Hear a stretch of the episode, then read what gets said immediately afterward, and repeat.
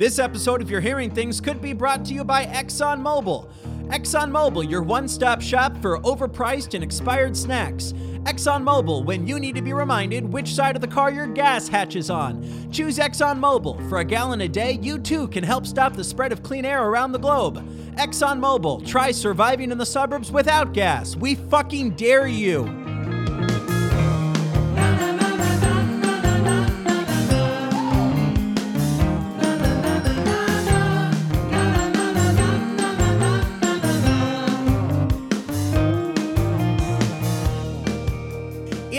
2020. We made it.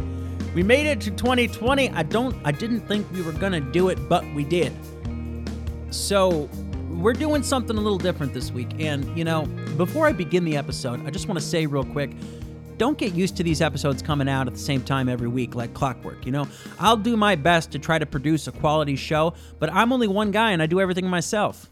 That includes researching, writing, recording, performing, editing, and marketing. I don't know, maybe I'll start a Patreon somewhere down the line, but it's a bit early for that right now. Point is, I'll do my best, but don't be surprised if sometimes it takes up to 10 days or two weeks to produce an episode.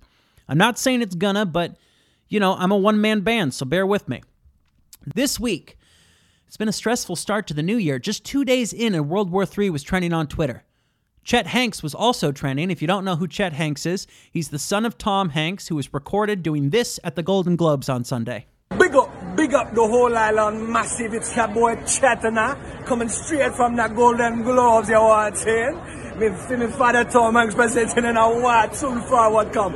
Big up, tune in. The media didn't know what was more offensive Ricky Gervais's opening monologue or Chet Hanks's Jamaican patois. But listen, leave Chet Hanks alone. The poor guy never had a father. Consider how many movies Tom Hanks has been in over the last 40 years. Do you honestly believe he was ever at home raising his kids? Of course not. He outsourced that shit. So Chet Hanks identifies more with his Jamaican au pair than he does with his celebrity father. Tom Hanks is America's dad, not Chet's. Stop acting like Chet is a blight on Tom. If anything, Tom is a blight on Chet. Now, don't get me wrong, Tom Hanks is a great actor. He's been Mr. Rogers, Walt Disney, and Captain Sully, but there's one role he'll never land that of an active father. Okay, so listen, that's the only rant I've got for you this week. Unless you like The Bachelor, I've recorded a separate uh, episode, a little bonus episode, so to speak, of my thoughts on week one of The Bachelor. If you're interested in that, you can go ahead and listen to it. But I didn't want to include it in this episode because I didn't want to alienate my audience, alienate the 11 people that listen to this show. So I've been a little consumed with the situation in the Middle East with Iran, and I don't have to tell you how complicated that subject is. I don't fully understand it. I know it has something to do with oil and the military industrial complex, but if you're anything like me, you're sick to death of all the hot takes by now.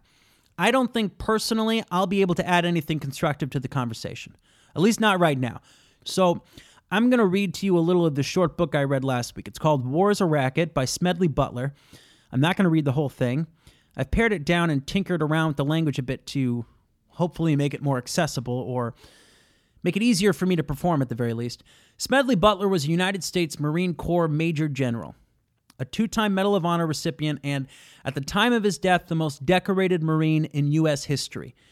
He participated in military actions in the Philippines, China, in France during World War I, and in Central America and the Caribbean during the Banana Wars. He also single handedly foiled a coup by wealthy businessmen who were plotting to overthrow FDR and install a fascist government in the 30s. Some of these businessmen allegedly include J.P. Morgan, founder of Chase Bank, and Prescott Bush, father and grandfather to both George Bushes. So, Smedley Butler published War is a Racket in 1935, where he just eviscerates the war machine. I think it's just as relevant today as it was then. If you want to read it for yourself, you can purchase it on Amazon for $5 or read it for free on the internet. Just Google War is a Racket online and click on the first result. But I'm going to read some of it for you right now. I hope I don't butcher it. So without further ado, War is a Racket by Smedley Butler, abridged. War is a racket, and it always has been. It's possibly the oldest, and if not, it's easily the most profitable, definitely the most vicious. It's international in scope and the only one in which profits are counted in dollars and the losses in lives. In the United States during the First World War, at least 21,000 new millionaire and billionaires were made. How many of these war millionaires shouldered a rifle? How many of them dug a trench? How many were wounded or killed in battle? How many knew what it meant to go hungry in a rat infested dugout ducking shells and shrapnel? War is conducted for the benefit of the very few and at the expense of the very many. As a soldier, I had a suspicion that war was a racket, but it wasn't until I retired to civil life that I fully realized it. And now that I see the international war clouds gathering as they are today, again, I must face it and speak out. There are 40 million men under arms in the world today. And our statesmen and diplomats have the audacity to say that war is not in the making. Bullshit. Are these 40 million men being trained to be dancers?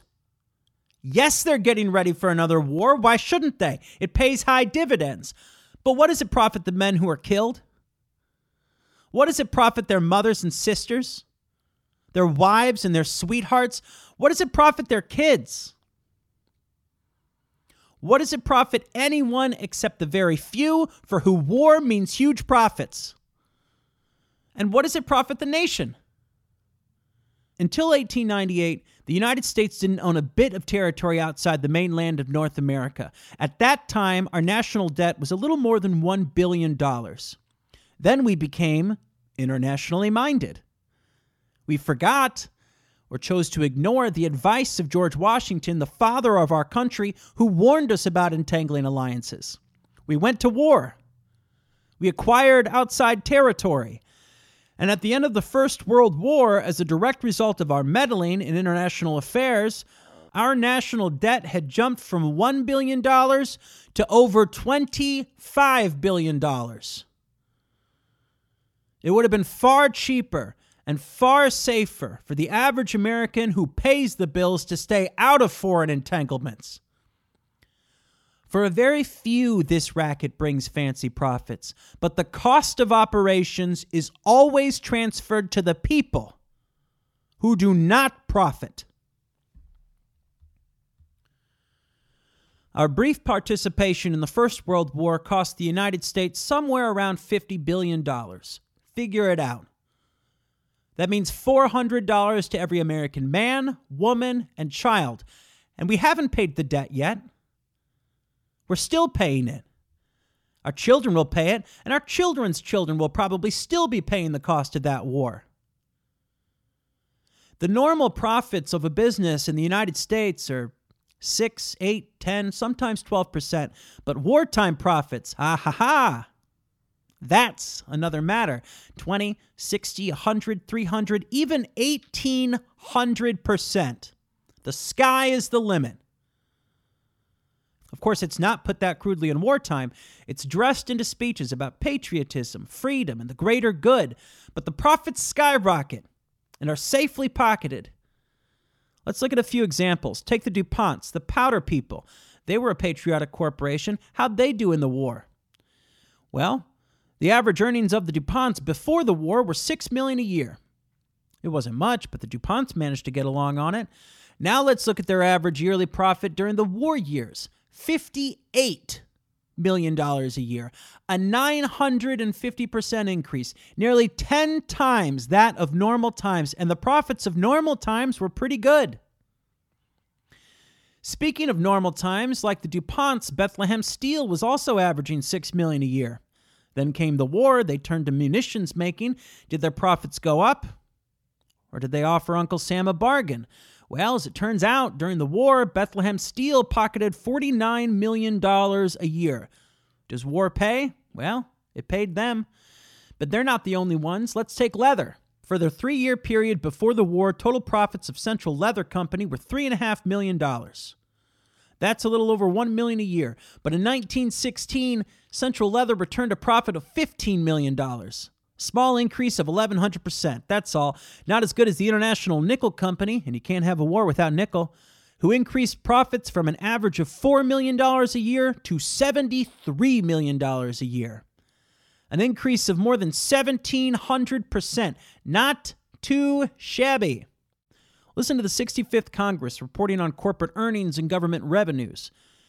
Considering the profits of 122 meat packers, 153 cotton manufacturers, 299 garment makers, 49 steel plants, and 340 coal producers during the war, profits under 25% were exceptional, meaning rare.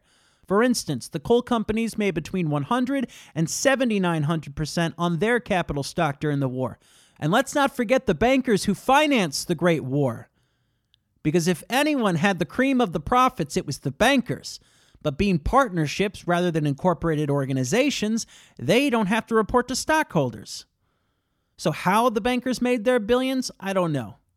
Because those secrets never become public. But here's how some of the other patriotic industrialists chiseled their way into war profits. Take the shoe people. They like war. It brings business with abnormal profits. They made huge profits on our sales to allies. Perhaps even, like the munitions manufacturers and armament makers, they sold to the enemy. Because a dollar is a dollar, whether it comes from Germany or whether it comes from France. But to be fair, they did well by Uncle Sam too. For instance, they sold Uncle Sam 35 million pairs of shoes. There were 4 million soldiers. That's almost nine pairs of shoes per soldier. My regiment during the war only had one pair to a soldier, so some of these shoes are probably still in existence. They were good shoes, I'm not saying they weren't, but when the war was over, Uncle Sam had about 25 million pairs left over. Bought and paid for, profits recorded and pocketed. Airplane and engine manufacturers felt that they should get their just profits out of this war too. Why not? Everybody else was getting theirs. So $1 billion, count them if you live long enough, was spent by Uncle Sam in building airplane engines that never left the ground.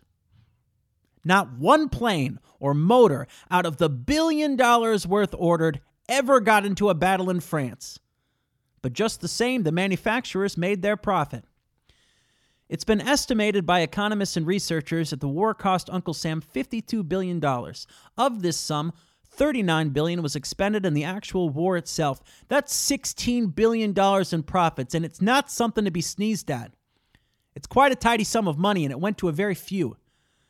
The Senate committee probe of the munitions industry and its wartime profits, despite its sensational disclosures, has hardly scratched the surface, but even so, it has had some effect. For some time, the State Department has been studying methods of keeping out of war. Now, the War Department suddenly decides it has a wonderful plan. The administration names a committee, a committee with War and Navy departments ably represented, a committee under the chairmanship of a Wall Street speculator, but they name a committee, to limit profits in wartime. To what extent? That's not suggested. But, you know, possibly the profits of 600 and 1600% for those who turn blood into gold would be limited to some smaller figure, like 300%. Apparently, though, the plan doesn't call for any limitation of losses. That is, the losses of those who fight the war. As far as I've been able to tell, there's nothing in the scheme to limit a soldier to the loss of one eye or one arm, or to limit his wounds to one or two or three, or to limit the loss of life itself. There's nothing in this scheme that says that not more than 12% of a regiment shall be wounded in battle, or not more than 7% in a division shall be killed, the committee, of course, cannot be bothered with such trivial matters. Who pays the bills? Who provides the profits? Well, we all pay them in taxes. We paid the bankers their profits when we bought Liberty bonds at $100 and sold them back for less. But the soldier pays the biggest part of the bill. If you don't believe this, visit the American cemeteries on the battlefields abroad or visit any of the veterans hospitals in the United States. I visited 18 government hospitals for veterans. In them are a total of about 50,000 destroyed men. Men who were the pick of the nation 18 years ago. Boys with a normal viewpoint were taken out of the fields and the offices and factories and classrooms and put into the ranks. They were remolded, they were made over to about face, to regard murder as the order of the day. They were put shoulder to shoulder, and through mass psychology, they were entirely changed. We used them for a few years and trained them to think nothing at all of killing or of being killed. Then we discharged them and told them to make another about face. But this time, they had to do their own readjustment. We didn't need them anymore. Too many of these boys are eventually destroyed mentally because they could not make that final about face alone. That's a part of the bill. So much for the dead, they've paid their part of the war profits. So much for the wounded, they're paying their share of the war profits now. But the others paid too. They paid with heartbreaks when they tore themselves away from their families to don the uniform of Uncle Sam on which a profit had been made. They paid another part in the training camps where they were regimented and drilled while others took their jobs and their places in the lives of their communities. They paid for it in the trenches where they were shot and were shot, where they were hungry for days at a time, where they slept in the mud and the cold and the rain with the moans and the screams of the dying for a horrible lullaby. But don't forget, the soldiers paid into it too. Up to and including the Spanish American War, we had a prize system, and soldiers and sailors fought for money. Before the Civil War, they were paid bonuses, in many instances before they went into service. Then it was discovered that we could reduce the cost of wars by taking all the prize money and keeping it, but drafting the soldier anyway. The soldiers couldn't bargain for their labor, everyone else could bargain, but the soldier couldn't. Napoleon once said, All men are enamored of decorations. They positively hunger for them. So, by developing the Napoleonic system, the medal business, the government learned it could get soldiers for less money because the lads liked to be decorated. In the World War, we used propaganda to make the boys accept enlistment. They were made to feel ashamed if they didn't join the army. This propaganda was so vicious that even God was brought into it. Our clergymen joined in the clamor to kill, kill, kill, to kill the Germans. God is on our side. It's His will that the Germans be killed. In Germany, to please the same God, pastors called upon the Germans to kill the Allies. That was part of the general propaganda, built up to make people war conscious and murder conscious. Beautiful ideals were painted for our boys who were sent to die. This was the war to end all wars, the war to make the world safe for democracy.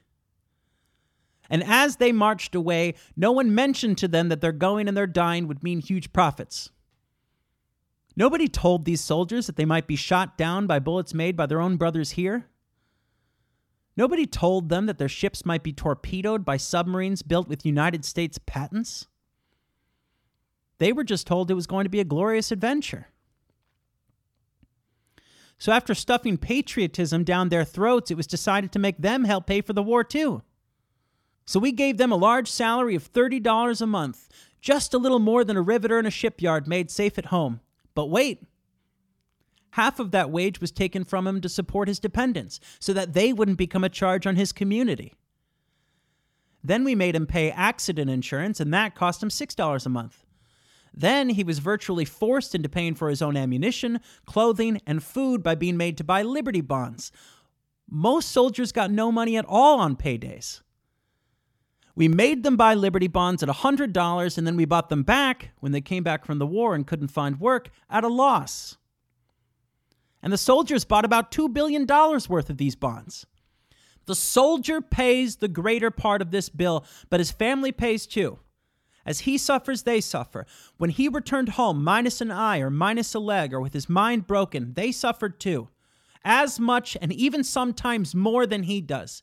And they too contributed their dollars to the profits that the munitions makers and the bankers and the shipbuilders and the manufacturers made. And even now, the families of the wounded men and of the mentally broken and those who were never able to readjust themselves are still suffering and still paying. So, yes, war is a racket, all right. A few profit and the many pay. You can't end it by disarmament conferences. You can't eliminate it by peace parleys at Geneva. It can't be wiped out by resolutions, but there is a way to stop it. War can be smashed effectively only by taking the profit out of war. The only way to end this racket is to enlist capital and industry and labor before the nation's manhood can be enlisted. One month before the government can draft the young men of the nation, it must draft capital, industry, and labor.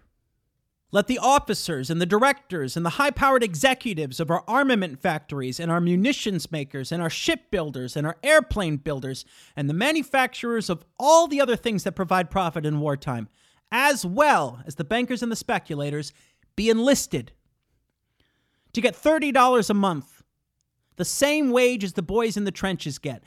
Let the workers in these plants get the same wages. All the workers, all presidents, all executives, all directors, all managers, all bankers, yes, and all generals and admirals and officers and politicians. Let everyone in the nation be restricted to the total monthly income paid to the soldier in the trenches. Why shouldn't they? They're not running the risk of being killed or having their bodies mangled or their minds shattered. They aren't sleeping in muddy trenches. They aren't hungry. Give capital and industry and labor 30 days to think it over, and you'll find that by that time there will be no war. Maybe I'm too optimistic. Capital's not going to permit taking the profit out of war. Not until the people, those who do the suffering and still pay the price, make up their minds that those they elect will do their bidding and not that of the profiteers. And another step necessary in this fight to end the war racket is the limited vote to determine whether a war should be declared. A referendum not of all eligible voters, but only those who would be called upon to do the fighting and the dying. It wouldn't make a lot of sense to let a 76 year old president of a munitions factory, or the flat footed head of an international banking firm, or the cross eyed manager of a uniform manufacturing plant all of whom see visions of tremendous profits in the event of a war, be able to vote on whether the nation should go to war or not. They're not going to be called to shoulder arms or to sleep in a trench and be shot. Only the men called upon to risk their lives for their country should have the privilege of voting to determine whether the nation should go to war. They should be the ones to have the power to decide, not a Congress few of whose members are within the age limits and fewer still who are in the physical condition to bear arms. Only those who must suffer should have the right to vote. A third step in smashing the war racket is to make certain that our military forces are truly forces for defense only. The ships of our Navy should be specifically limited by law to within 200 miles of our coastline. Experts agree that 200 miles is enough for purposes of defense. Our nation cannot start an offensive war if its ships can't go further than 200 miles from the coast. For reconnaissance, planes might be permitted to go as far as 500 miles from the coast, but our army should never leave the territorial limits of our nation. Listen, I'm not a fool. I don't believe that war is a thing of the past. I know that people don't want war, but there's no use in saying we can't be pushed into another one. Looking back, Wilson was reelected president on a platform that he'd kept us out of war and on the implied promise that he'd keep us out of war. Yet five months later, he asked Congress to declare war on Germany. In that five month period of time, the people hadn't been asked whether they'd changed their minds. The four million young men who put on uniforms and sailed away weren't asked whether they wanted to suffer and die. So, what caused our government to change its mind so suddenly? Money. If you remember, an Allied commission came over shortly before the declaration of war and called on the president. The head of the commission spoke, and stripped of its diplomatic language, this is what he told the president and his advisors Mr. President, there's no use kidding ourselves any longer. The cause of the Allies is lost. We now owe you, American bankers, American munition makers, American manufacturers, American speculators, American exporters, we now owe you five or six billion dollars. And if we lose, and without the help of the United States, we will lose, we cannot pay this money back. And Germany won't, so there you go. Had secrecy been outlawed as far as war negotiations were concerned, and had the press been invited to be present at that conference, America would never have entered the World War. But this conference, like all war discussions, was shrouded in secrecy. And when our boys were sent off to war, they were told it was a war to make the world safe for democracy and a war to end all wars. Well, 18 years later, and the world has less democracy than it had then. And very little, if anything, has been accomplished to assure us that the World War was really the war to end all wars. Sure, we've had disarmament conferences and limitations of arms conferences, but they don't mean a thing. One just failed, and the results of another one have been nullified. We send professional soldiers and sailors and our politicians and diplomats to these conferences, and what happens? The professional soldiers and sailors don't want to disarm. No admiral wants to be without a ship. No general wants to be without a command. Both mean men without jobs. They're not for disarmament, and they can't be for limitations of arms. And at all these conferences, lurking in the background, but all powerful just the same, are the sinister agents of those who profit by war. The chief aim of any power at any of these conferences has not been to achieve disarmament to prevent war, but instead to get more armament for itself and less for any potential foe. There's only one way to disarm with any semblance of practicality, and that's for all nations to get together and scrap every ship, every gun, every rifle, every tank, every warplane.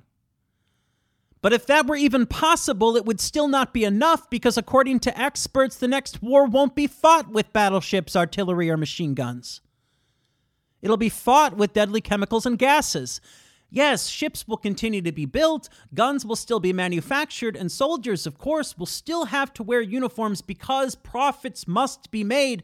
But victory or defeat will be determined by the skill and ingenuity of our scientists.